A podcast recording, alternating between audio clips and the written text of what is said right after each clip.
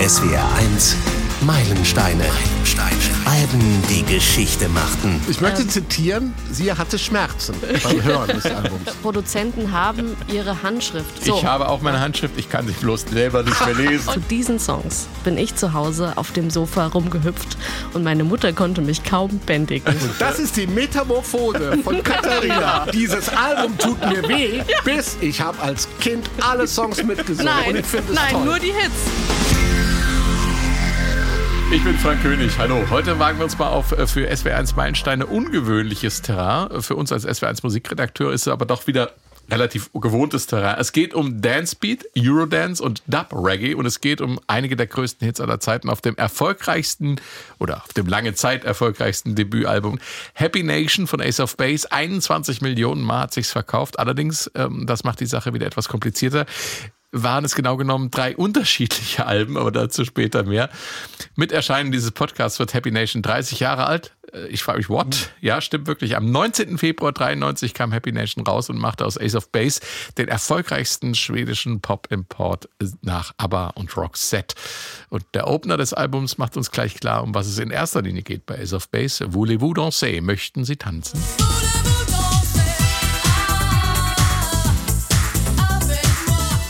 Tanzen finde ich gut. Äh, geht auch mit dem größten Hits, ne? Nummer eins bei uns und in, in vielen anderen Ländern. All That She Wants.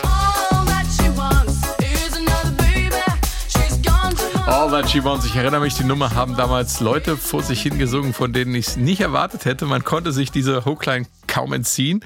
Das war auch bei The Sign so. Er war nicht auf dem Album, aber ebenfalls äh, auf der super erfolgreichen US-Ausgabe des Albums.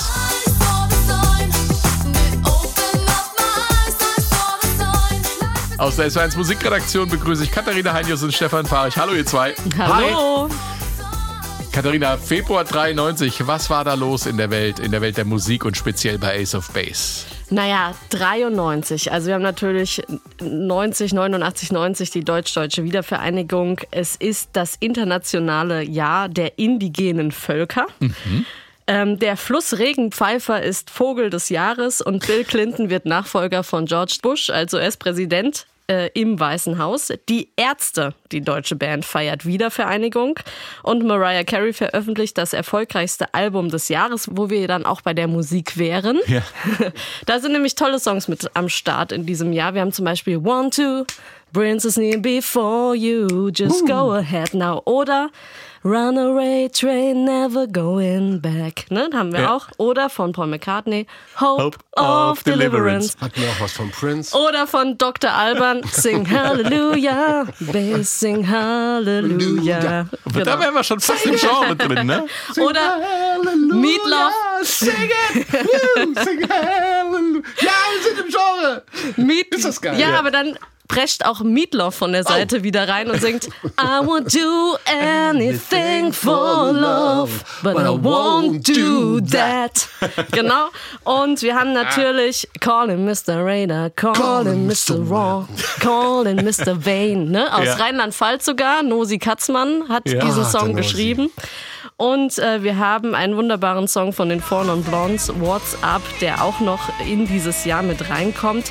Also ist viel, viel los, viel, viel Unterschiedliches ähm, und vor allem auch viel, viel Dance-Pop. Ja. Und damit wären wir dann bei Ace of Base. Ich habe kurze, kurze Bitte an die Meilenstein-Hörer. Äh, wenn euch das Ja. gesungene, neu gesungene Jahresrückblicks-Intro gefällt, dann schreibt uns das.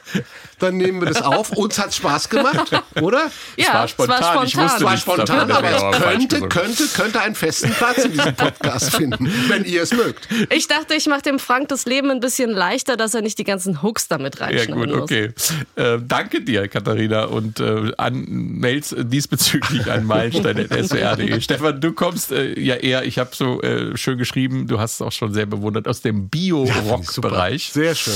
Das Also heißt hat- richtige Instrumente. Ja, richtige Instrumente, nichts Elektronisches, bis Gitarristen. Trotzdem sagst du, äh, dieses dance-orientierte Album mit seinen Techno-Beats ist ein Meilenstein. Warum ist das so für dich? Ja, ich halte erstmal kurz vorweg Synthesizer und, und Drum Machines auch für richtige Instrumente, aber das ist äh, äh, Aber es ist schon was anderes. Ja, aber lass uns bei SOPs einfach mal mit den nackten Fakten und Zahlen anfangen. Also du hast ja schon ein bisschen was genannt eben.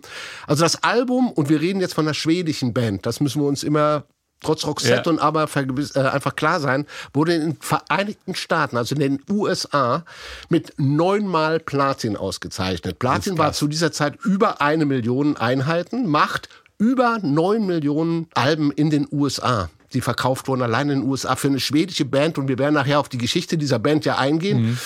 Ja, die irgendwie aus dem Nirgendwo da herkam. Anfangs ohne große Promo-Power, ohne alles. Also ein Wahnsinn, finde ich persönlich. Weltweit, du sagst 21 Millionen, ich habe 24 Millionen gefunden. Irgendwo werden diese Millionen noch hergekratzt da haben. differiert es auch immer zwischen 21 und weiß der Himmel Ja, ja. wie viel, 20 Millionen. Aber auch eine Wahnsinnszahl.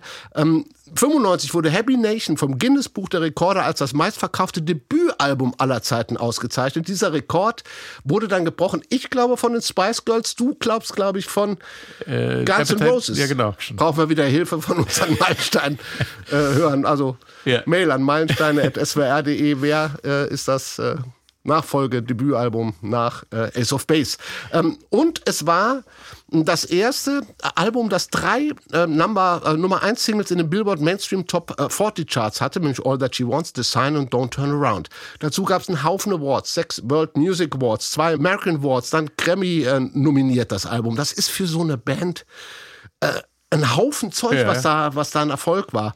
Ähm, aber das sind jetzt nur so die durchaus, wie soll ich sagen, überzeugenden, meilensteinwürdigen Zahlen. Also Ja. der Titel Meilenstein holen sich die vier Schweden, glaube ich, aber wegen der Einzigartigkeit des Sounds, der auf diesem Album war. Also die Leute, die sich damals das Album gekauft haben, wegen den Hits, waren erstmal überrascht. Huch, das sind ja Hits und huch, die Hälfte davon sind aber lauter Eurodance-Nummern, Ja. wie sie die Menschen auch schon kannten. Du hast erwähnt, The Snap war 92, f- großes Vorbild, vielleicht die Begründer der Eurodance-Sound. Wir hatten Dr. Alban, wir hatten Culture Beat, das alles Ja, war drumherum.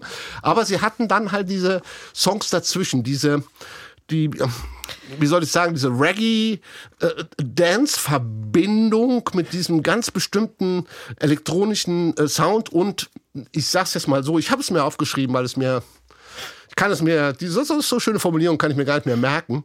Die stimmliche Sensibilität der Popmusik von ABBA, Ja. Es ist verbunden mit den Backbeats von Reggae.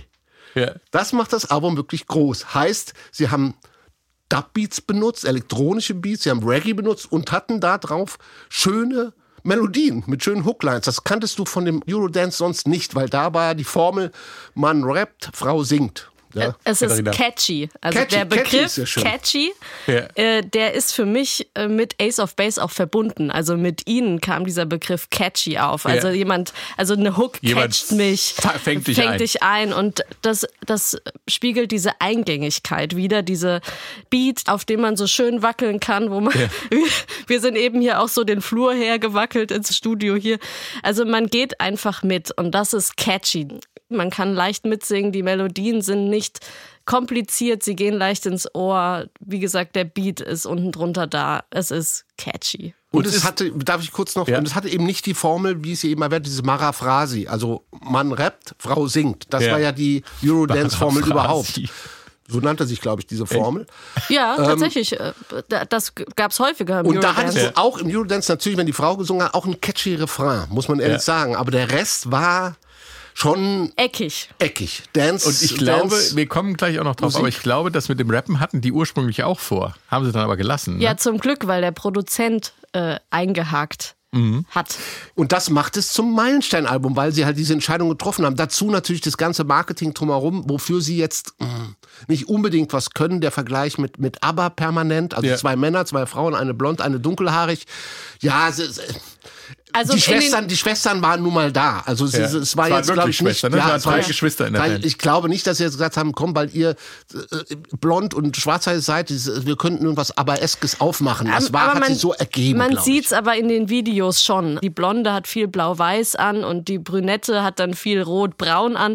Das war bei ABBA auch so. Ja. Also sind wir mal ganz Ja, ehrlich. aber das wurde auch... Nennen wir mal Namen. Also ich, bevor wir hier Ach, immer nur sorry, die Brünette und die. Blonde Ja. sagen. Wir reden, wir reden bei, bei Ace of Base um, um äh, Geschwister und zwar sind das ähm, die Marlene Lynn Berggren und äh, Jenny Berggren und ihr Bruder Jonas Berggren.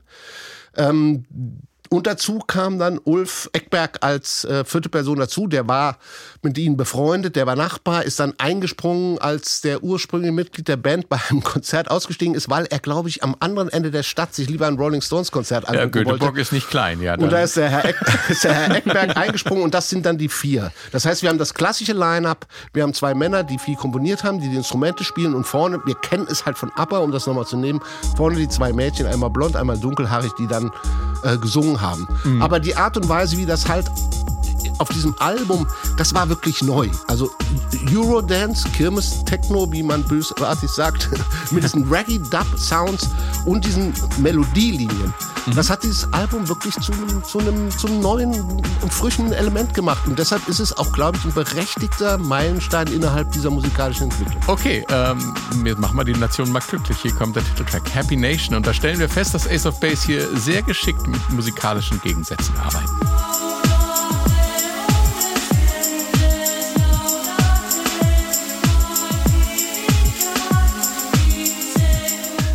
Sakralchöre hier. Ja, nichts Neues. 91 war Enigma ja. mit gregorianischen Chorälen und das haben die auch gehört, glaube ich. Ja.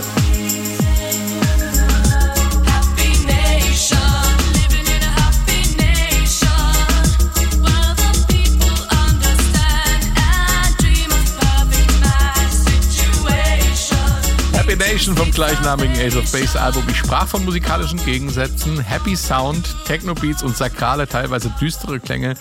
Wirklich eine gegensätzliche Mischung, Katharina. Ja, aber äh, super. Also ich finde, das passt äh, gut zusammen. Stefan freut sich gerade, weil ich im Vorfeld des Podcasts angekündigt habe, dass ich noch nicht so einig bin mit dieser Platte. Bin ich auch nicht, aber an dieser Stelle finde ich es interessant. Ja. Ich möchte ähm, zitieren, sie hatte Schmerzen beim Hören des Albums. Ja, aber ich liebe es immer, wenn Gegensätze aufeinander ja, treffen. Und das äh, passiert nämlich hier auch gerade mit dem sakralen Teil, der, ja. wie ich finde, sehr, sehr gut passt. Ja. Auch gerade zu diesen Deep Drones, die da drunter liegen, die ja auch aus dem Techno kommen. Und diese leichte Reggae Rhythmik oben drüber, ja, die sie sich ja abgeguckt hatten von einer jamaikanischen Reggae-Band, die eben bei ihnen in dieser Proberaumkonstellation auch mitgeprobt hatten.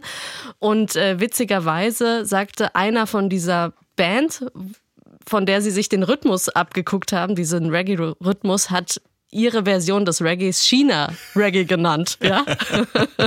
Chinesischer Reggae. Genau, chinesischer Reggae, weil natürlich der Reggae irgendwie hier auch äh, dann verfremdet wird. Äh, er wird in ein neues ähm, melodiöses Konstrukt auch reingebracht. Ja. Diese ich sage jetzt mal tatsächlich gregorianischen Choräle, die ja praktisch da drüber liegen, dieses Sakrale, was du mhm. gesagt hast, das passt ja erstmal nicht mit dem Rhythmus überein. Und so würde die, also jetzt im übertragenen Sinne, ähm, die Tonalität, die Chinesen benutzen, also die benutzen ja ganz ein ganz anderes harmonisches System mhm. als wir und das würde genauso aufeinander prallen. Ne? Deswegen ah, finde ich den so. Begriff China äh, Reggae eigentlich ganz gut, weil er zeigt, dass es eigentlich absurd ist, ja, ja.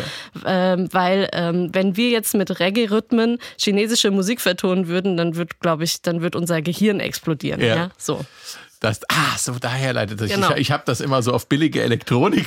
Genau so. Könnte auch, so könnte auch sein. Ich habe es jetzt vielleicht ein bisschen, äh, meine Interpretation ist vielleicht absolut. ein bisschen hochkulturell, aber. Ja, Nein, ich kann, ich kann dem absolut folgen, was du, was du über, die, über den Begriff China Reggae gesagt hast. Ich finde nur, es ist natürlich sehr Dub-mäßig. Ja? Also wir kennen Dub Reggae, der auch mit vielen großen Hallräumen spielt, der mit diesen ganzen Sphären ja, spielt. Klar. Und das ist sehr orientiert natürlich am, am, am, am klassischen Dub Reggae. Reggae. Ja. Der ja mit dem klassischen Reggae, den wir kennen mit Gitarren und Bob Marley und, und wie sie alle heißen, nicht viel zu tun hat. Was ich bemerkenswert finde, ist, dass das Ding heißt zwar Happy Nation, aber es ist nicht durchgängig happy. Ne? Da ist schon Spannung drin und es ist Düsternis auch drin. Man denkt so ein bisschen an dunkle skandinavische Nächte. Das war so meine Assoziation. Also es ist nicht durchgängig Freude und das ist vielleicht auch so ein bisschen was, was dahinter steckt, dass es immer so ein bisschen geheimnisvoll bleibt. Auch wenn es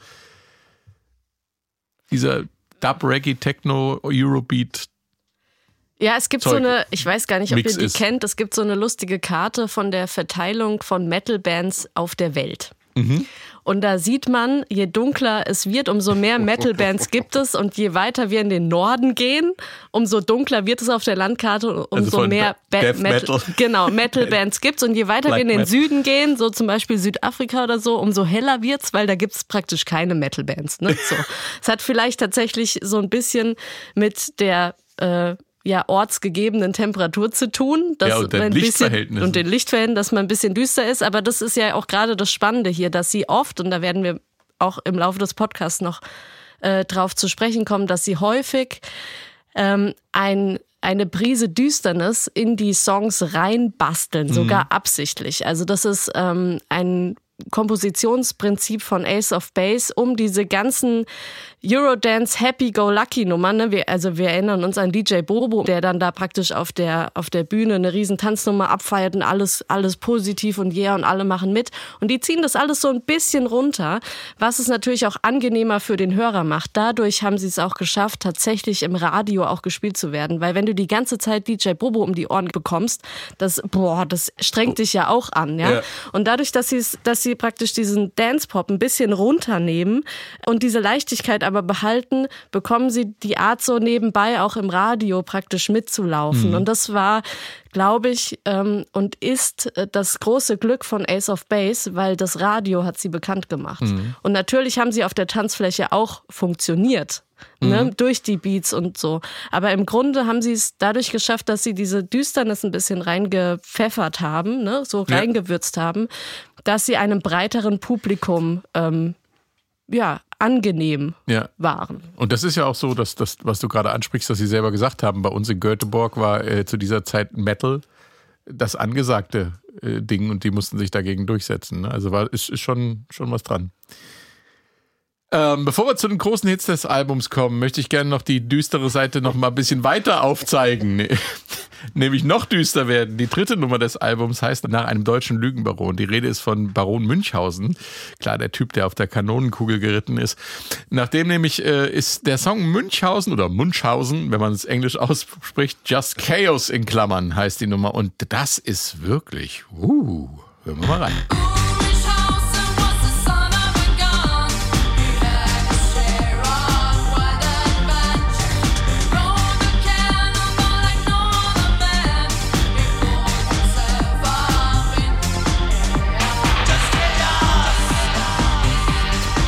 Ist ja fast guter. Ja. Absolut. Münchhausen, Just Chaos. Nix mit fröhlichem Tanzsound, eine Dystopie, in der einer mit seinen Lügen die Welt ins Chaos stürzt. Wohlgemerkt, das war 1993, Stefan. Also heute verwenden wir Begriffe für ein Pop-Dance-Album. Das ist, oh, die stehen ja im Lexikon. Nein, ich finde erstmal faszinierend, weil ich gibt keinen anderen Song, glaube ich, der sich, äh, einer der wenigen Pop-Dance-Nummern, die sich mit Münchhausen beschäftigen. Ich glaube persönlich vom Text her, wir werden nachher nochmal auf, auf äh, das Texten und die englische Sprache bei Ace of Base äh, Ja. zurückkommen. Ähm, äh, um es kurz vorwegzunehmen, sie, sie sprachen nicht gut Englisch und sie nahmen sich dann die Freiheiten, äh, mit der englischen Sprache etwas wilder umzugehen. Ja. Wir haben ja hier wieder den klassischen Son of a Gun. Also den, der ja auch, glaube ich, in 3000 Songs vorkommt, der Son of a Gun. Ich weiß immer noch nicht, was ist das, der Son of a Gun? Ist das irgendwie Gangster oder... Er Vielleicht, Son vielleicht, of a Gun. sowas, vielleicht sowas wie der Uhrensohn, The Son of a Watch. Ja, sowas vielleicht. Son of a Gun. Ähm, und und äh, es, sie erzählen halt die größten Abenteuer von Münchhausen Mhm. und setzen dann natürlich in die Beziehung Just Chaos, was deine einleitenden Worte unterstützt. Aber ich finde, und Katharina hat das eben schon richtig gesagt, die erste Assoziation ist Scooter. Hyper, hyper, just chaos, chaos. How much is the fish? Es ist ein, es ist ein echter Vorreiter von diesem Techno-Shouting. Ja. Also was auch diese Nummer für mich wieder so besonders macht, es Ja. ist dieses sinnlose äh, äh, Setzen von, von, von Phrasen, die einfach nur dafür sind, um Tanzfläche zu schauten. Und, äh, und da ist so ein Beispiel, wo, sie, wo die das auch mit als erste, für mich, als erste verwenden. In, in dem Ich Sinne. interpretiere- ist im wieder politisch. Wie der, wie der Rapper auch, ne? Ja. Für mich bleibt also das auch es ist auch, politisch. sind ja auch Ja, die, darf es auch. die Männer, die da reinschreien, ne? Ist im Prinzip wie der Rapper. Ja. Der, der ja. so ein bisschen, den sie ja so ein bisschen äh, rausgestrichen haben, aber hier kommt er Nochmal noch mal Ich, zurück. ich weiß, du willst es politisch sehen und ich habe auch alles versucht, es politisch einzuordnen. Aber da wir in Amerika Herrn Clinton haben, also gerade das, gut, Clinton war nachher auch Lügenbaron, aber erstmal habe ich jetzt keine Beziehung gefunden zu irgendeinem politischen Hintergrund, wo sie hätten können, sagen können, okay, das ist mein Münchhausen. Ja. Aber, es- durchaus möglich. Ich habe nur Jedenfalls ist der, der handelt der Text davon, dass, es, dass jemand äh, mit Lügen so Chaos verursacht. Das können wir schon mal festhalten. Vielleicht ist es unsere moderne Interpretation des Ganzen. Wir Ja, es war, erschrecken, dass und vom so, Sound her finde ich, ist es so klassischer 80er Sound. Genau, Ich mein, ein bisschen Depeche Mode ja, weil, man da auch raus, ne, weil so. auch äh, äh, Jonas, äh, der, der äh, Jonas ja von in, in, einer, in einer 80er äh, äh, New Wave Band war, der hat früher, glaube ich, war sehr äh, beeinflusst von It Italien Disco, von äh, von New Romantics, Ja. ich glaube Tech Noir, die Band war auch da sehr beeinflusst, in der er gespielt hat. Und ich glaube, da hören wir sehr, sehr, sehr viel in dem Song. Übrigens, in der, auf der amerikanischen Fassung war dieser Song auch nicht. Vielleicht, ich weiß nicht, ob der Baron äh, dort bekannt ist, aber man hat es vielleicht einfach weggelassen, weil es doch zu Sign. krass war. Also Ja, sie brauchten genau. Platz für drei neue Titel. genau, kommen wir gleich noch drauf. Ähm. Ja, klar, als der einer der hättest den sch- auch weggenommen. Ja, das ist einer der schwächeren Songs Ja. auf diesem Album, auch wenn er für uns irgendwie lustig ist, weil es um Münchhausen geht, aber das hat glaube ich auch eine regionale Komponente. Ja, klar. Ja. Ähm, bleiben wir bei den düsteren Themen erstmal noch. Interessant ist ja auch, dass die Bandgeschichte, genauer gesagt die Geschichte von Ulf Eckbert, auch so eine dunkle Seite hat. Ähm, er war drauf und dran, ähm, in Nazi-verherrlichen Rechtsrock abzudriften. Hat er auch in einer Band gespielt, die entsprechende Texte verbreitet hat. Aber ähm, durch Ace of Base hat er wohl den Weg zurückgefunden und sich sozusagen von den Nazi-Lügen befreit, Stefan. Ja, ich kannte die Geschichte in, in so ausführlich gar nicht. Hab dann natürlich jetzt vor dem Podcast da mal mich reingelesen und es ist eine sehr, sehr, sehr merkwürdige Geschichte um diesen Herrn Eckberg. Er war Gründungsmitglied von Ace of Base, klar, und da startete seine Karriere, aber in einer, also als Neonazi-Skinhead. Er ist mit seiner Familie nach Dänemark gegangen, da wurde er nach seinen Aussagen in der Schule drangsaliert, musste sich wehren, so dieses, kann man sagen, so der klassische Werdegang. Er, äh, Gewalt bekam, wurde so sein Lebensmittelpunkt. Äh, sie kamen dann ähm, nach Schweden zurück und dort wurde er dann im äh, Neonazi-Skinhead. Und ähm, als Plattform für äh, seine Weltanschauung gründete er dann auch so eine Nazi-Punk-Band, die äh, Comet Suicide, und die äh, verbreiteten explizit rassistische Songtexte. Also ich mal, mal ein Beispiel, ich zitiere mal. Einwanderer, wir hassen dich. Raus, raus, raus, raus. Nordische Menschen, wacht auf, schießt, schießt, schießt, Krass. schießt. Das ist ein Text von einem Song, der dann später ähm, veröffentlicht wurde auf einer CD noch. Die hieß dann Ulf ist ein Nazi. Ähm, Die Original Uwe ist ein Nazi, ich weiß nicht, wie das schwedisch heißt. Er sagt dauernd, er war an diesen Texten nicht beteiligt. Also er hat es im Nachhinein auch immer von sich ab, ähm, äh, ähm, abgewehrt und abgestritten. An diesen Texten wäre er nicht beteiligt gewesen. Ähm, Fakt ist, dass er Mitglied war der schwedischen Demokraten, eine Partei, die offiziell auch jede Verbindung mit Neonazis zurückgewiesen hat. Aber sie wurde von Neonazis gegründet und hatte auch immer wieder Mitglieder, die auch aus der Neonazi-Szene kamen und dort auch in der Neonazi-Szene noch waren selber. Und da war er auch Mitglied. Und auch Anders Klarström, der war ehemalige Kopf der schwedischen Demokraten, war Mitglied dieser Neonazi-Band, nämlich den Comet Suicide. Und die haben sich komischerweise aufgelöst, als ähm, Herr Klarström ein Verfahren wegen Waffenbesitz am Hals hatte. Außerdem war, äh, gab es noch eine Untersuchung äh, wegen Todesdrohung an einem jüdischen Entertainer und Theaterintendanten. Also wir sind hier wirklich in der ganz harten äh, Neonazi-Szene. Ja. Und da war auch Herr Eckberg mit in irgendeiner Weise involviert. Ja. Er selber ähm, hat immer klar gesagt, nee, nee, nee, also Juden, äh, Demokratie, das alles, ich hasse die nicht. Äh, ich habe nur irgendwie nichts dagegen getan und nichts dagegen gesagt in den Gruppierungen und das ist mein Verbrechen, das ich begangen habe. Und im Zitat sagt er, das, that's my crime. Und ähm, er sagt klar, ich möchte darüber nicht mehr sprechen, diese Zeit existiert nicht mehr für mich. Ich habe das Buch geschlossen und 1987 weggeworfen. Ich habe diese Erfahrung gemacht und ich habe daraus gelernt. Aber das Leben ist nicht mein jetziges. Es war jemand anderes. Ich glaube ihm jetzt natürlich, wenn jemand sagt, ich habe damit nichts mehr zu tun, Aber von der ganzen Geschichte her ist es schon eine sehr spannende Geschichte Ja. rund um diese Band. Ich würde das auch mal so sehen, dass man Menschen, die sich von diesem Wahnsinn befreien, äh, denen doch die Möglichkeit geben sollte. Es gibt ja auch so Ja, Aussteigerprogramme man, und so weiter. muss man dann als Plattenfirma nochmal diese Songs Nein, veröffentlichen das ist ja unter nicht, aber hier müssen, das müssen wir Also- jetzt Das mal war ja keine klarstellen. Das war offizielle keine, keine, Plattenfirma. keine offizielle Plattenfirma. Das war ja nie, jetzt nicht, dass Missverständnisse passieren. Das war ja nicht die Plattenfirma, die Ace of Base, Base und dann produziert gesagt hat. Nein, nein, nein, das war, dieses diese- Label, das, das diese Neonazi-Scheiße ver veröffentlicht Genau, hat. ne? aber Und- trotzdem, also wenn ich als Plattenfirma hergehe und nochmal was veröffentliche und dann draufschreibe, Ulf Eckbert Natürlich ist das- war ein Nazi und dann Ace of Base mit in Klammern, dann ist das schon. Für, Das- für also, diese Neonazi-Firma war das ein guter Coup, weil sie Ja, konnten und sie Genau, sich das noch meine ich mit dazu- hinterhältig, Noch ja. dazu eine Rache an einem ehemaligen Mitglied genommen, indem man ihnen nochmal eine reinwirkt. Ich, das ist alles sehr. Also ich möchte, Boah. bin deiner Meinung. Ich glaube ihm. Ich glaube, dass es, dass er bereit war, da auszusteigen. Ich habe jetzt nur mal versucht, von der Recherche her diese ganze Geschichte Ja. zu erzählen. Ja. Und die Sache ist im Prinzip mit seinem Bekenntnis, ich habe mich davon losgesagt, ich habe damit nichts mehr zu tun, war die Sache für ihn und die Band vorbei. dann ist er da, damit auch jetzt für uns vorbei. Der erste Song für Happy Nation war diese Nummer hier, Wheel of Fortune in Schweden und vor allem in Dänemark war es die erste Single mit einem Achtungserfolg und das Interessante finde ich, dass der Song ohne instrumentales Intro auskommt. Das erste, was die Welt von Ace of Base wahrgenommen hat, ist also die Stimme von Lynn Berggren und die hat, wie ich finde, einen besonderen Reiz. What you gonna tell your dad? It's like a wheel of fortune. What you gonna tell your dad if this wheel lets you down? My love Stop acting cool. Just bet you might win. I'm not too cool.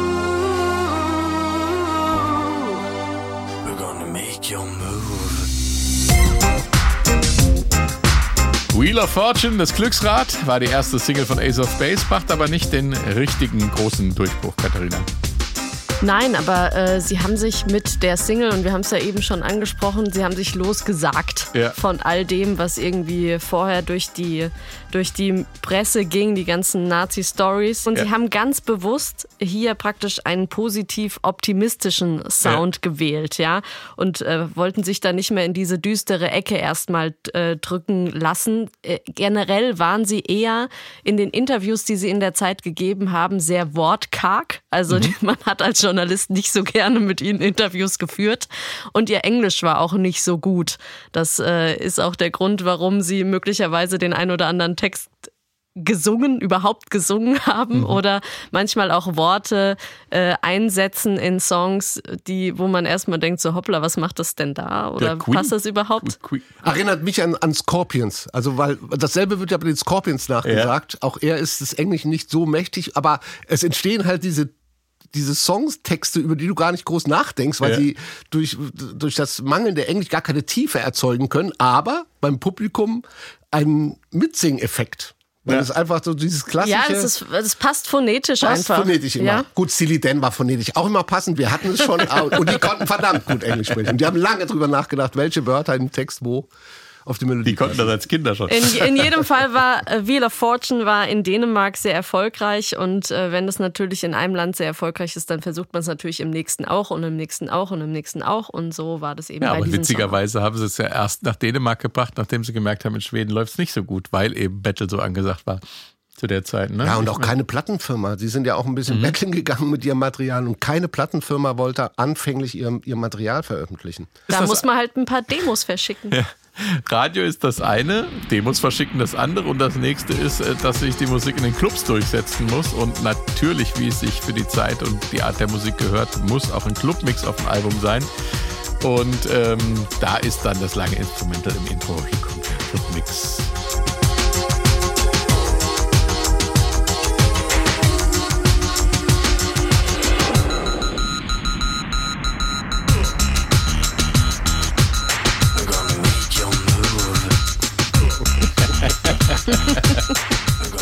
Move. Ja, kommt in Bewegung, Leute. Das war ein bisschen Rap dabei. Nur es ist ausnahmsweise kein amerikanischer GI, der vorher noch nie im Plattenstudio war. What you gonna tell your dad? It's like a wheel of Cooler Break. tell So, da wurde dann drauf getanzt. Auch interessant, dass die ähm, Remix und die Clubversion, beziehungsweise die Clubversion äh, dieser Mix dann auch auf dem Album drauf war. Ne? Also von Maxi-Singles, äh, das war verbreitet. War so. Seid ihr damals in den Club gegangen? Würde mich In den ja Club nicht, aber wir hatten. Äh, Ich war nicht- gar kein Ich meine, wir sind jetzt in den 90ern. In den 90ern bin ich, wann kam ich nach Frankfurt? Ja, ich war da auch in Clubs. Natürlich war ich auch im Dorian Gray und so weiter. Es war nicht meine Welt, Mhm. muss ich sagen, aber es war natürlich ein, ein, ein Muss, wenn du in Frankfurt warst. Und da kam die Eurodance-Szene ja her, aus diesen Ja. Clubs aus Frankfurt. Aus Kaiserlei, Offenbach mit Snap. Das war die Szene. Die ich, es war nicht meine Szene, muss ich Ja. ehrlich sagen. Aber ich hatte, natürlich die Alben dieser Zeit hatten immer Dance. Ja. Remixe. Auch noch mit Herrn Münzing. Bei denen war ich auch im Studio. Das war ganz toll. Die waren nicht nur Eurodance-Jungs, sondern die haben früher die ersten Bluescreen-Großralle gehabt für Werbefilme, wo du dann. Ja. Das hat die früher gemacht, am Computer gearbeitet. Und das ist das Tollste war, ich sag's jetzt, auch wenn es keinen interessiert. Du bist vom Studiokomplex rüber in diesen Werbekomplex gegangen und musstest durch ihre Garage. Und der Übergang war eine Galerie. Und unten in der Garage standen vier Ferraris nebeneinander Ah. bei Snap. Nein. Und das war das Schöne an den Jungs. Die waren nicht so. Die waren einfach nur total nett, hatten Spaß, haben mit ihrem Zeug Ferrari. unheimlich viel Geld verdient Ja. Und haben sich das gegönnt. So, kleine Geschichte am Rande zu Euro, Dance, Pop-Szene. Aber in den Frankfurt. 90ern, apropos ähm, so Remix-Geschichten und so, die sind, glaube ich, dann immer auf den Maxi-Singles mit veröffentlicht worden. Ja. Ne? Also wenn man die Maxi-Single gekauft hat, dann waren da irgendwie noch so drei, vier, da kann ich mich noch Drauf. dran erinnern, Ja, da waren noch ja, so klar. drei, vier Remixe drauf. Genau. Ich habe In nicht gefunden, wie die Euro. Dieses Album hat ja die Hälfte Eurodance, richtige Eurodance-Songs. Ja. Ich habe jetzt leider nicht gefunden. Ich glaube, die haben sich gar nicht gut verkauft als Singles. Also es ist wirklich dieses Album ist über diese Hits Ja, ja, gelaufen auf und Ace of. Base und auch über diese Remixe, die sind glaube ich eher gelaufen im Club als die Eurodance-Nummern, die auf dem Album drauf sind. Das glaube ich auch. So, und jetzt ist es soweit. Du sprachst von den Hits und hier kommt der Superhit vom Album All That She Wants.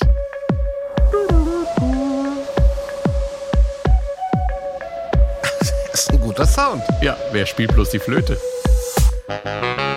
She leads a lonely life. Eine Luftflöte.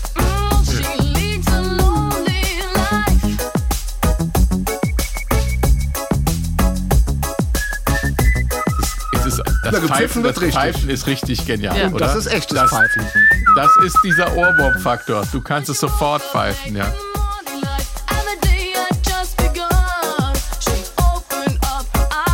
Und das macht's dann auch zur Radionummer, ne? ja.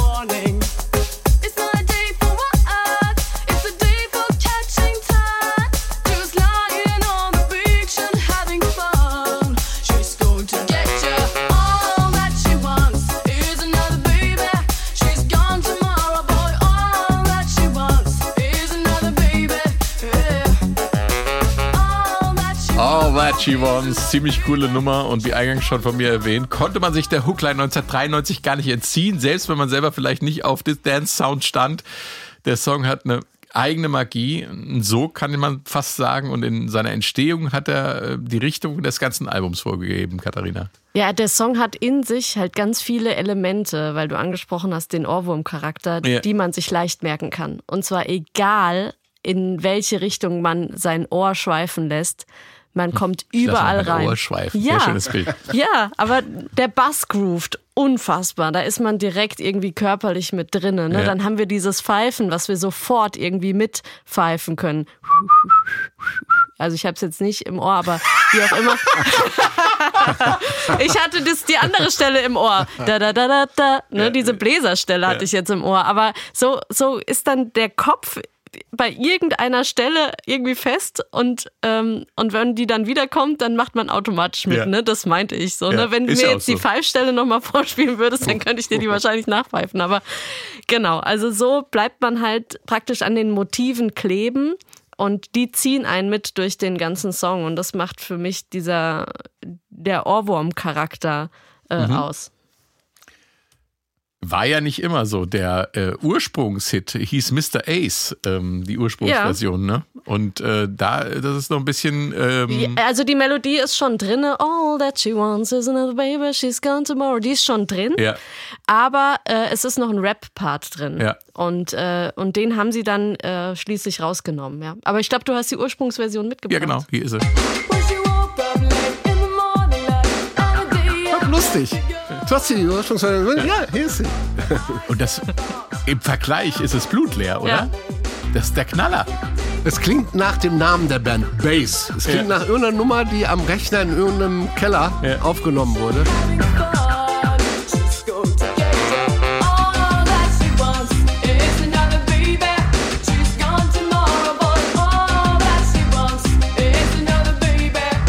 Aber sie macht natürlich den Unterschied. Ihre Ja. Stimme ist ein echtes Markenzeichen Ja. zu der Zeit.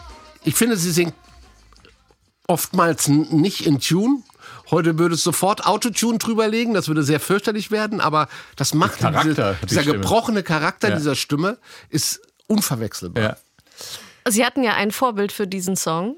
Ähm, Und zwar ist das der Song Another Mother von Kayo, eine farbige Sängerin, die äh, mit diesem Song in Schweden schon 1990 dann erfolgreich war mit Another Mother. Und wir hören mal rein und dann wird uns mit Sicherheit eins, zwei, drei Elemente bekannt vorkommen.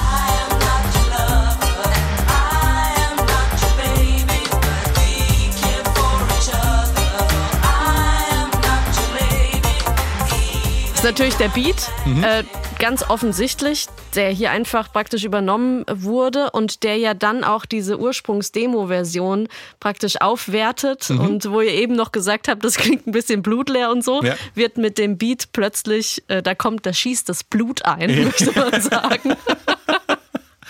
Und dann ist natürlich dieser Song auch textlich, finde ich, eine Inspiration. Weil worum geht's in All That She Wants? Das wissen wir noch nicht so recht. Das versuchen Ja, wir das jetzt zu klären. Yeah. Es gibt ja zwei Ansätze, ne?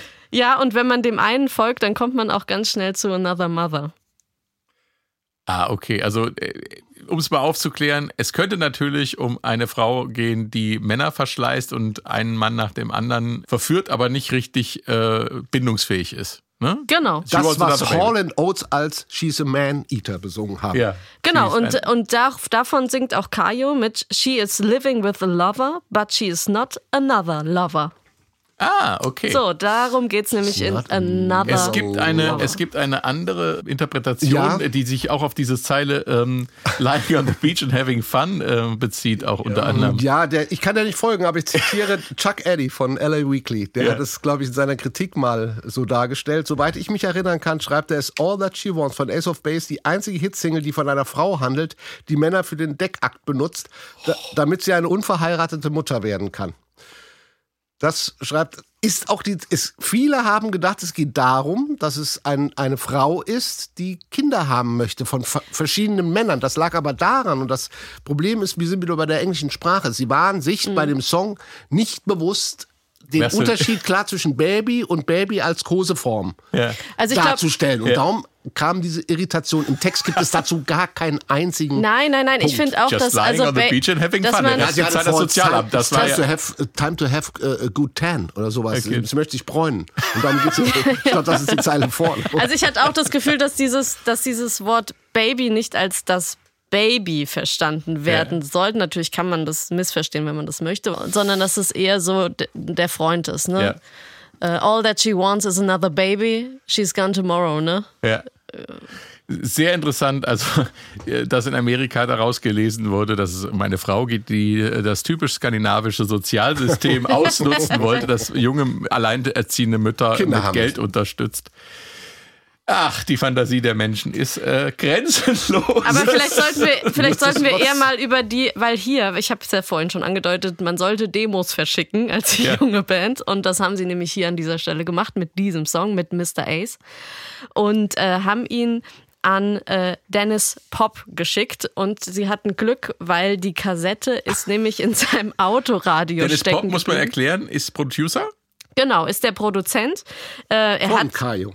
Ach, von, Von Kayo auch? Genau. Ja. deren. Reggae-Version wir gehört haben, die irgendwie wie die Vorlage von Ace Ja. of Base klingt, von denen Ulf und Jonas gesagt haben, sie hätten die nur mal in einem Plattenladen gehört und plötzlich hätte es Nein, gemacht. sie haben es natürlich. Und das wäre Sound. Sie haben es natürlich dem Produzenten auch deswegen geschickt, ne? Ja. Ist klar. Aber äh, nur mal kurz Einschub zu Dennis Pop. Er hat äh, seit 92 äh, auch mit Max Martin zusammengearbeitet und das war eine sehr erfolgreiche Zusammenarbeit, ähm, nämlich auch für die Backstreet Boys, NSYNC, Dr. Alban haben sie zum Beispiel Songs äh, geschrieben und veröffentlicht und das, da kommt diese schwedische, amerikanische äh, Zusammenarbeit raus, die ja praktisch in den 90ern sehr, sehr erfolgreich war. Dieses, die Schwe Schweden, Amis, dieses, dieses ganze Ding. Und Max Martin hieß, glaube ich, noch Max Sandberg zu der, zu der Zeit, aber ich bin mir nicht sicher. Genau, kleiner Einschub. So, Mhm. das, das ist er. Und der hatte jetzt einen Kassettenrekorder im Auto. Im Der Auto. hatte im Auto einen Kassettenrekorder und hat diese Kassette reingeschoben und äh, die ist irgendwie hängen geblieben oder immer. Konnte nicht mehr- immer, konnte nicht mehr auf Eject rausdrücken. Ja, und äh, konnte nur wahrscheinlich zurückspulen und sich diesen Titel immer wieder von vorne anhören. Und irgendwann dachte er, okay, die Sängerinnen, die haben irgendwas. Also die haben was Besonderes. Ähm, und dann hat er sich ja, diesem Quartett angenommen und hat den Song mit ihnen neu produziert. Und das finde ich ja so abgefahren an solchen Geschichten. Ne? Da verschickt man ein Demo und durch so ein, will man das noch Zufall nennen, bleibt eine Kassette im Kassettenrekorder stecken und spielt immer wieder dasselbe Lied ab, bis der Producer das Magische an dem Lied oder das Demos erkennt und sagt, da kann man ja was richtig Gutes draus machen. Das ist. Ich erzähle mir diese ist, es, mir ist es gerne. leider nie passiert. Mir ist es nie passiert. Es ist immer die Frage, wie viel Wahrheit in so Geschichten, in so Legenden irgendwie drinsteckt und wie viel man da rein interpretiert oder was dann besonders be plötzlich besonders wichtig wird und ah, das war so oder so. Also nehmen wir das mal so hin. Die Kassette ist bei dem Produzenten angekommen, er fand's gut und hat dann weitergemacht. mit der Kassette Band. blieb, blieb stecken, die Rap-Parts wurden rausgenommen, das Ganze wurde noch ein bisschen umarrangiert und mit bisschen diese, äh, diese Ace of Base typische düstere Grundstimmung. Ich glaube, mit Tonartwechsel haben sie so ein bisschen was in Moll gemacht. Sie haben es in ne? Amol rumgeschrieben. Ähm, das lag aber daran, glaube ich, weil ähm, Lynn ähm, den Reggae von UB40 nicht so besonders gemocht hatte. Und UB40 ist der klassische Dur-Reggae. Also wir wollen jetzt nicht so ausweiten. Also Ja. Auch sehr erfolgreich der, im Radio. Der, der klassische äh, Or Original-Reggae ist immer irgendwo auf D-Moll, A-Moll, also auf, mit Moll, Moll, Moll. Obwohl ich das jetzt nicht per se als traurige Tonart bezeichnen würde, aber es erzeugt eine bestimmte Grundstimmung. Ähm, und Lynn hat dann quasi die anderen penetriert, hat gesagt, Leute, ich will nicht wie UB40 klingen, wie Red Red Wine. Ich möchte gern wie Reggae klingen, bitte nicht in Dur. Und dann haben die Jungs es umgeschrieben in A-Moll. Ich habe es ja auch versucht, daheim auf der Gitarre mal in, in Dur durchzuspielen, also mit A-Dur. Dann klingt sie tatsächlich wie UB40. Es gab natürlich äh, verschiedene Versionen auch davon. Ich finde es ganz interessant. All That She Wants gab es auch leicht indisch angehaucht im Mix, auch auf dem Album. Finde ich jetzt äh, exotisch, aber Ja. fesselnd. Bitteschön. Die Bankra-Version.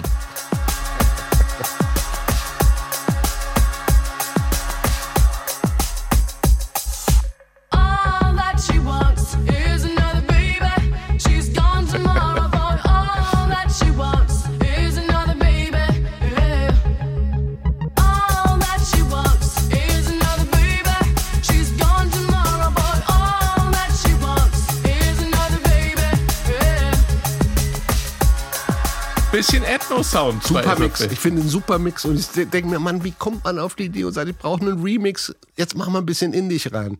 Weil es passt ja hundertprozentig. Der Bass ist nicht mehr so auf Reggae-Style. Er, er pumpt so ein bisschen vor sich hin. Also, geiler Mix. Der, der Eckberg wurde ja auch äh, Buddha genannt als Spitznamen. Vielleicht kommt es daher. Das stimmt. Nein, da sieht man auch, dass so Jungs wie Dennis Pop oder der späte Max Martin, was die drauf hatten. Also das sind Ja. ja, das sind ja Leute, das sind ja Katalysatoren, die im Studio einfach merken, was in diesen Songs drinsteckt und was man damit machen kann. Und das ist immer wieder erstaunlich, was, was die Jungs an den Knöpfen zustande bringen. Also für mich sind ja die Produzenten eh, ich muss ja mal eine Ja. Lanze jetzt für Produzenten brechen, die eigentlich die alles entscheidende Männer. Ja. Also Oder Frauen. oder Frauen. In dem Fall die alles entscheidenden Männer, Ja. ja. die den Song erst zu dem machen, was er ist. Weil das, wir haben es ja oftmals schon gehört in Meilenstein, wenn wir Demo-Versionen gehört haben, Ja. wo du hier sitzt und denkst, wow, ja, mhm, ein Song. Ja. Aber dann kam das Ding am Ende und da war es guter Song. Äh, du musst halt eine Klangvorstellung haben. Und eine Klangvorstellung, äh, die hatten aber auch Ace of Base. Und das war ja auch der Grund, warum sie sich an Dennis Pop gewandt haben, weil er die richtige Klangvorstellung hatte für ihre Songs, weil sie selber nicht mehr weitergekommen sind. Sie haben ja auch produziert. Jonas hat ja auch produziert und hat die Songs praktisch so weit ähm, arrangiert, dass sie ein Demo hatten überhaupt. Und dann gehen sie an den Produzenten ran, den sie sich wirklich gewünscht haben. Und das war Dennis Pop mit der Klangvorstellung. Also da ist, ich würde sagen, die Band oder zumindest die Jungs der Band von Ace of Base, die wussten schon auch, wie sie klingen möchten und sind dann entsprechend auf den Produzenten zugegangen. Das war in dem Fall nicht umgekehrt. Das ist ja auch oft umgekehrt der Fall. Das wollte ich nicht sagen, aber im, das Ende der Produktionskette ist immer der Produzent in, Ja, in dem ja, ja, Fall. ja, ja. Und er entscheidet, du hast auch gute Songs, wenn du, es gibt viele Songs auf Platten, wo du sagst, wow, was ein geiler Song, aber er klingt einfach Mhm. nicht. Ja. Äh, Torn zum Beispiel, wenn du äh, Torn bei Natalie der- Imbruglia oder was? Ja, aber die, die, Original, torn. die Originalversion Ja. wurde kein Hit. Und wenn du die Originalversion anhörst, die Ja. das dieselbe Melodie hat, die, dieselbe Harmonik hat. Es ist ein guter Song, aber Natalie Imbruglia mit Torn ist der Spitzensong. Also, Ja. weil er vom Mix her einfach dir sofort äh, in die Ohren geht. Dasselbe ist bei Elton John und Your Song. Wir ne? driften ab. Ach so, ja. Nein, ich halte das für, äh, für bei, dem, bei, bei, bei Das einem Album, essentiell. bei einem Nein, Album von Eurodance, das so Ja. äh, quasi aus Synthes und viel Studioarbeit äh, sehr essentiell. Ja, Weil wir auch auch. Max Martin erwähnt haben, der natürlich mit Britney Spears, mit Pink, all diese quasi ein Mecker für diese Stars wurde, weil Ja. er diesen einmaligen Sound hatte. Den konnte ihnen keiner in Amerika machen. Sie haben ihre Hand, sie haben ihre Handschrift. Also die Produzenten haben ihre Handschrift und die Handschrift hatte auch schon George Martin bei den Beatles. So. Ich habe auch meine Handschrift, ich kann sie bloß nicht mehr selber nicht mehr lesen. Und die, Handschrift, und die Handschrift, noch ganz kurz dazu, die Handschrift hat äh, mit dem Raum zu tun, in dem aufgenommen wird und hat auch mit dem technischen Equipment zu tun. Ja. Es kommt drauf an, welche Studiosoftware verwende ich, welche ähm, Effektgeräte Mhm. habe ich, was, ähm, also was habe ich praktisch in meinem Studio um mich drumherum zur Verfügung. Ne? Also die, man ist ja auch, ähm, äh, viele Künstler, gerade auch ähm, hier ILO zum Beispiel, sind nach München gegangen extra, um, um dort bestimmte Sounds auch zu kreieren in den Musicland-Studios. Und das ist damals noch viel wichtiger gewesen, ähm, in welches Studio oder zu welchem Produzenten man geht als heute, weil heute oft ähm, Produktionen auch deshalb ähnlich klingen, weil überall alles möglich ist, durch die Digitalisierung auch. Man hat ja damals noch viel mehr analog äh, produziert, Ja. ja. Und da kam es wirklich auf das Studio an, es kam auf den Menschen an, der es bedient hat und das ist tatsächlich heute anders geworden. Jo, aber wir wollen dieses Kapitel All That She Wants nicht beenden, ohne die Madness-Version, die sogenannte, die nicht auf dem Album drauf ist, ähm, ein bisschen flotter abgemischt. Der gleiche Song. Musste ja, ich habe ja erst an Madness gedacht. Ne? This is another All She Wants a Song. An, ihr wisst, an die, an, Ja, die, an die britische Band. Ja.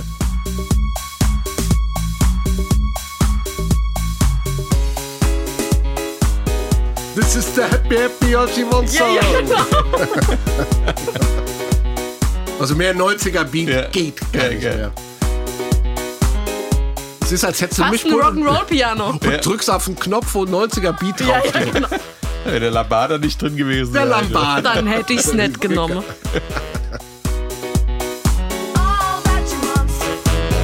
Ist aber wirklich, ich glaube, es heißt wirklich Madness-Song wegen der Bläser-Einsätze oder so, oder?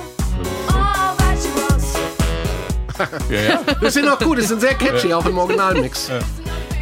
Da war es wieder. Catchy. Das hast du mir beigebracht, das Wort heute. Catchy, Yeah! catchy. Ich konnte dem Stefan was beibringen.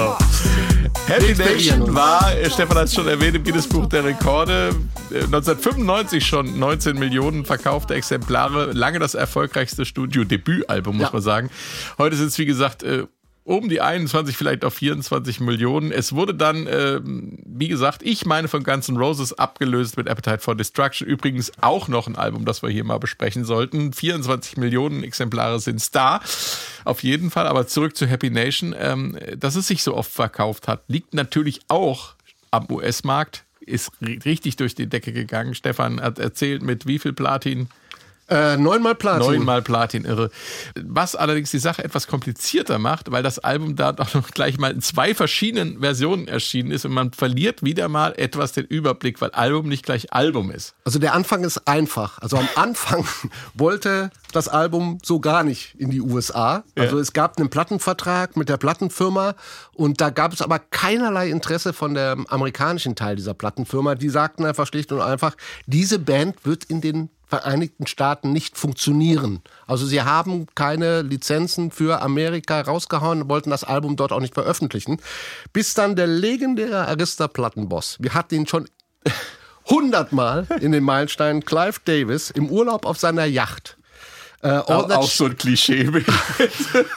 all that- nein, bei ihm ist das glaube ich kein, Legende. kein Klischee, kein Klischee. Ich glaube, ich glaube, ja, es ist, ich kann mir es das ist Er hat, vorstellen. er hat viel Geld verdient in den Ja. 80ern. Viel, es ist viel anzunehmen, Geld. dass die Geschichte Er hörte Also, er auf der auf Yacht, seiner Yacht genau. oder wo auch immer. Aber es war wohl sonnig. Hörte er All She Wants und ähm, All, That, She Wants und sagte, okay, die Nummer müssen wir in Amerika rausbringen und hat die Single rausgebracht und es war bereits so schnell erfolgreich, dass nach kurzer Zeit war das die Nummer zwei in den US Top 100. Da kommt und auch nicht ich jeder einfach hin. mal kurz, weil, weil wir eben so gelächelt haben, Clive Davis erfolgreich in, ach, das ist der Mann, der Bands wie Pink Floyd, Bruce Springsteen, Whitney Houston, Patti Smith, Alicia Keys und, und, und, und, und, und, und, und, und entdeckt Janis. Joplin in den Janis Joplin, 60ern. Alles. Also Ja. das ist ein Monster. Dieser Typ hat Ahnung Also von Musik. sagen wir mal so, ohne ihn würde die Popmusikgeschichte anders klingen. Ja, Ja. völlig anders. Ähm, ich möchte äh, da einfach nochmal auch einen, äh, ein, ein Zitat von äh, David Cholin vom Gavin Report, der in die ähnliche Richtung geht, glaube ich, was äh, Herr äh, Davis gefühlt haben muss. Das letzte Mal, als ein neuer Act aus Schweden so stark auftrat, war Roxette mit The Look. Äh, seit wir den Import vor einigen Monaten in die Hände bekamen, hatte sich diese Veröffentlichung herumgesprochen. Nicht jeder Song, der in Großbritannien Platz 1 erreicht, hat auch in Amerika Erfolg. Aber das würden sie alle wenn sie so gut wären. Das schreibt Dick Schulin von Gaben Report. Und ähm, das Album war allerdings immer noch nicht auf dem US-Markt. Also es war nur die Single mit dem Erfolg. Und die Band war bereits an ihrem zweiten Album, als Clive Davis, natürlich ein schlauer Fuchs, sagt, oh mein Gott, das Album ist nicht da, Single so erfolgreich. Nicht, dass sie mir noch kommen und hier lauter Importalben aus Europa mir auf den Markt äh, werfen Ah, okay. und ich nichts mehr dran verdiene. Und deshalb hat er gesagt, okay, ich bringen ein eigenes Album raus, aber das ist im Prinzip das Happy Nation. Wir tauschen Songs aus, wir nehmen drei neue Songs mit drauf und nennen es The Sign, weil so sollte eigentlich das zweite Album von Ace of Base heißen. Er griff dem Vor? vor Ja. und dann war auch The Sign, darum nehmen wir The Sign auch heute in den Meilenstein mit dabei, weil es halt in dieser Version auch mit drin war. Also Mhm. die Version, die ich sag mal, den Weltruhm auch geschafft Ja, hat vom ja. Album selber ähm, und, und brachte es unter dem Namen ähm, The Sign raus. Währenddessen in Europa ein Album entstand, ebenfalls mit diesem Mix, das nannte sich Happy Nation US Version. Version. Dieses Album, aber das Happy Nation US World, das tauchte auf dem amerikanischen Markt gar nicht auf. Das Ach war, so. Nein, das war im Prinzip die The Sign-Version, die Clive Davis in Ja. Amerika rausbrachte, auf dem europäischen Markt und auf den anderen Märkten. und äh, kaum hatte der das gemacht, da war das Album äh, 26 Wochen lang in den Top 10 der äh, Billboard Album Charts, schafft es bis auf Platz 3. Und ja, Clive Davis, wir haben alles gesagt, der Mann hat es einfach drauf gehabt. Und er war, glaube ich, verantwortlich dafür, dass Ace of Base weltweit einen Erfolg hatte. Schlussendlich. Er ist sogar Mitglied der Rock'n'Roll Hall of Fame und zwar als Non-Performer. Finde ich super. Das, der Ausdruck wird auch in anderen Zusammenhang genutzt. Hier ist er ein großer Non-Performer-Performer, m, nämlich als Plattenboss. Und so kommt es auch, dass äh, der nächste große Hit von Ace of Base hier bei uns in zwei weiteren Fassungen des Albums enthalten. Hier kommt eben The Sign.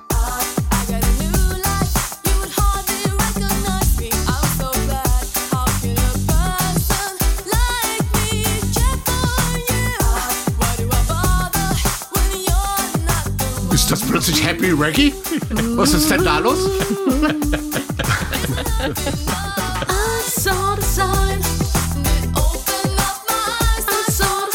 Das sind aber auch jetzt ri- richtig, richtige Instrumente mit. Ja, Ja, das ist sehr. Super produziert. Ja. Wirklich gut.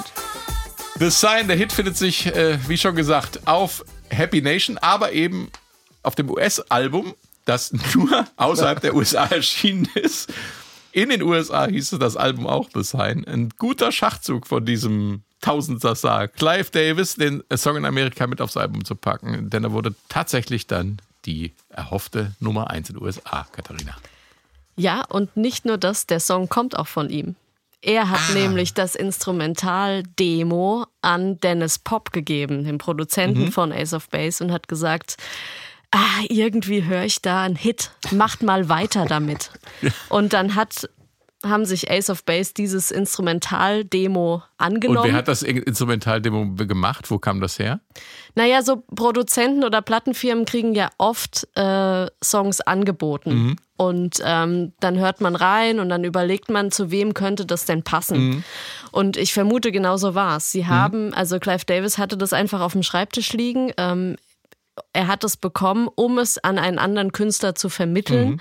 Und das hat er in dem Fall gemacht. Er hat es gehört und hat gedacht, ach, passt zu Ace of Base, ich schick's denen mal rüber. Und ähm, er hat so Produzent, also Plattenfirmenboss tun das ja nicht ohne Hintergedanken. Die schicken ja auch nur was weiter, wenn sie wirklich der Überzeugung sind, dass das was werden könnte mit Ja. der Band. Also steckt auch bei der Band ein bisschen Druck dahinter. Ja. Okay, man möchte es der Plattenfirma recht machen, zumindest in den allermeisten Fällen. Ähm, und man möchte ja auch erfolgreich sein. Clive Davis hat wahrscheinlich gesagt, wenn ihr den Titel ausarbeitet, dann kommt ein weiterer Erfolg. Er sieht da einen Hit drin. Und das haben sie gemacht. Sie haben den Titel ausgearbeitet. Heißt, sie haben einen Text drauf geschrieben und natürlich Melodien. Also sie hatten wirklich nur die instrumentale Grundlage. Und so ist praktisch das Sein entstanden. Was sie noch ergänzt haben, ist im Prinzip diese Deep Bass Linie. Und zwar war das Instrumentaldemo nur in Dur. Das war ihnen also zu fröhlich. Wir hatten vorhin schon mal drüber Ja, gesprochen. Deswegen des habe ich, auch, deswegen hab ich auch gedacht, der Stefan verwechselt hier einen Song, weil auch tonartentechnisch sind. Äh, haben sie jetzt nicht so eine große, wie soll ich sagen, Bandbreite, Ja. sondern sie sind schon so in ihren Lieblingstonarten unterwegs, hier nämlich auch. Und äh, sie haben dann praktisch durch den Bass es geschafft, äh, so einen brummigen Bass, den sie reingebaut haben, aus den Akkorden Dur- oder Mollakkorde zu machen, was ja im Prinzip ich sag mal, nur an der Terz hängt. Ne? Habe ich eine große Terz oder eine kleine Terz? Großes Dur, kleines Moll. Und durch den Bass haben sie eben das geschafft, dass sie da eine Abwechslung in der Harmonik bekommen, ohne dass sie viel am Demo oder an diesem Instrumental-Demo eben verändert haben. Das ist ja fast Blues. Ja, endlich. Das höre ich auch, wenn ich hier aus diesem. Podcast Jetzt sind, rauskomme. wir, jetzt sind wir endlich da. Nein, ich finde auch super bei der Nummer, ähm, äh, auch nochmal, man muss glaube ich auch mal die Bedeutung nochmal von der Sängerin von Lynn raus, äh, Berggren rausstreichen, die ja äh, auch die, die Frontfrau war der Band, muss man Ja. wirklich sagen, die alle Songs, die diese zerbrechliche Stimme hat, woran nachher Ace of Base ja gescheitert ist, weil sie sich ja immer mehr zurückgezogen hatte. Sie hatte ja dieses traumatische Erlebnis, dass ein Einbrecher in ihrem Familienhaus mit Messer im Schlafzimmer stand, nicht bei ihr, aber bei Jenny und es war alles, alle waren in, in, in Todesangst, der wurde nachher, konnte überwältigt werden und dann kam sie und sagt, nee, ich will diese Öffentlichkeit eigentlich nicht. Ja. Das ist mir, sie hat dann verlangt zum Beispiel, dass ähm, ihre Fotos unkenntlich gemacht werden. Also ich glaube, auf den Albencovern sieht man sie auch äh, nicht mehr scharf nachher, sondern äh, nur noch so weich gezeichnet und zog sich zurück und hörte dann auch auf zu singen, weil sie gesagt hat, ich möchte das nicht mehr. Und dann verlor, und das ist wirklich signifikant, Ace of Base dieses, äh, ja, diese, diese, die- dieses Kernelement von ihrer, von ihrer Stimme und ging unter. Ja. Also war nicht mehr die Band, die sie vorher war. Und Ja, der. Erfolg war weg. Also es ist auch ein sehr dramatischer Verlauf dieses Bandgeschehens ähm, um, um Lynn Berggren, die, die auch bei The Sign natürlich den, Sound ausmacht. Klar. Das ist schon äh, äh, klar. Also das machte, ich habe ja auch Obwohl gesagt, dabei sein singen sie beide, ne? Auch. ja, aber sie war immer die Frontfrau. Also immer die, die äh, äh, Lead Voice gemacht hat. Und äh, prägend natürlich, klar, die Stimme. So, Mensch, sind wir schon wieder beim Vermächtnis, Katharina. Da hast du dir ja mal was ganz Besonderes ausgedacht. Also ich habe gedacht, wenn der Frank mich heute fragt, was das Vermächtnis von Ace of Base Von, ist. Vor allem von Happy Nation, ne? Vor allem diesem von, Album, äh, von, von Happy. Nation, äh, dann möchte ich sagen, dann ist es ein Reggae-Dance-Pop-Beat, der sich in den folgenden vier Songs äußert. Wir fangen an mit Wheel of Fortune von 1993. So, wir grooven uns ein. Dann kommt The Sign, auch 93. Und dann Ein Song besser sind wir bei. Don't Turn Around von 94 und dann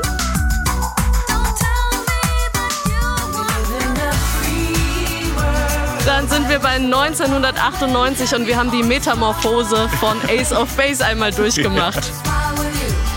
Ja, finde ich sehr schön. Das würde ich sagen bleibt von Ace of Ja. Base und von Happy Nation. Ja. Ein, ein prägender Drumbeat und äh, schöne Melodien. Catchy Hooklines. Catchy, catchy. Catchy, catchy. Also, für mich bleibt auch was. Erzähl. Also erstmal bleibt natürlich, dass Künstlerinnen heute wie Lady Gaga, Kate Perry, alle sagen, das war, sind ihre Vorbilder vom, vom Sound her von allem. Das bleibt so in der großen Musikszene. Für mich bleibt es auch, ich sag mal, wenn du Kind warst in dieser Zeit, Ja. war es nicht, aber wenn du Kind warst in dieser. Zeit oder Jugendlicher, Ja. dann muss man sagen, dann wurden deine Sommerferien in den Jahren 93, 94 von Ace of Base komplett musikalisch untermalt. Es gab so eine Zeit, ein Jahr lang, da hast du gedacht, es gäbe nur noch Ace of Base im Radio. Zwei Jahre bei der Sound des Sommers, glaube ich, Ace of Base. Und Ja. sie fanden sogar äh, Zugang zu South Park, also großen Comicserien aus USA. Dort gibt es eine sehr schöne Folge, der Prehistoric Man, wo, wo ein Mann aus dem Jahr 1996 aus dem Eis aufgetaut wird. Er wird in ein Museum gebracht, das mit 90er Gegenständen und die Musik, die dazu läuft, das ist Ace of Base, Happy Nation, weil, sich dieser 96er Eismann, der plötzlich in sich wohlfühlen sollte und deshalb Ace Wie, of Base. wie schön, dass du das gerade angesprochen hast mit den Sommern 93, 94. Ich habe euch nämlich ein Foto von mir tatsächlich mitgebracht. Das habe ich gestern Abend noch abfotografiert, was ich damals gemacht habe. Und zwar hatte ich ein kleines Mini-Radio. Ich war natürlich ganz klein, noch nicht in der Grundschule, noch Kindergarten und so und hatte ein Radio mit einem Mikrofon. Und zu diesen Songs bin ich zu Hause auf dem Sofa rumgehüpft und meine Mutter konnte mich kaum bändigen. Wir werden es. Und das äh, ist die Metamorphose von Katharina zu dieses Album tut mir weh, bis ich habe als Kind alle Songs mitgesungen Nein, und ich finde es nein, toll. nur die Hits, nur die find es Hits. Und jetzt wird wieder Blues gehört zu Hause. Das war's für heute. Mal sehen, ob wir das Foto von Katharina noch bei unseren Shownotes verlinken. Ich danke euch fürs Zuhören und tschüss. Ciao.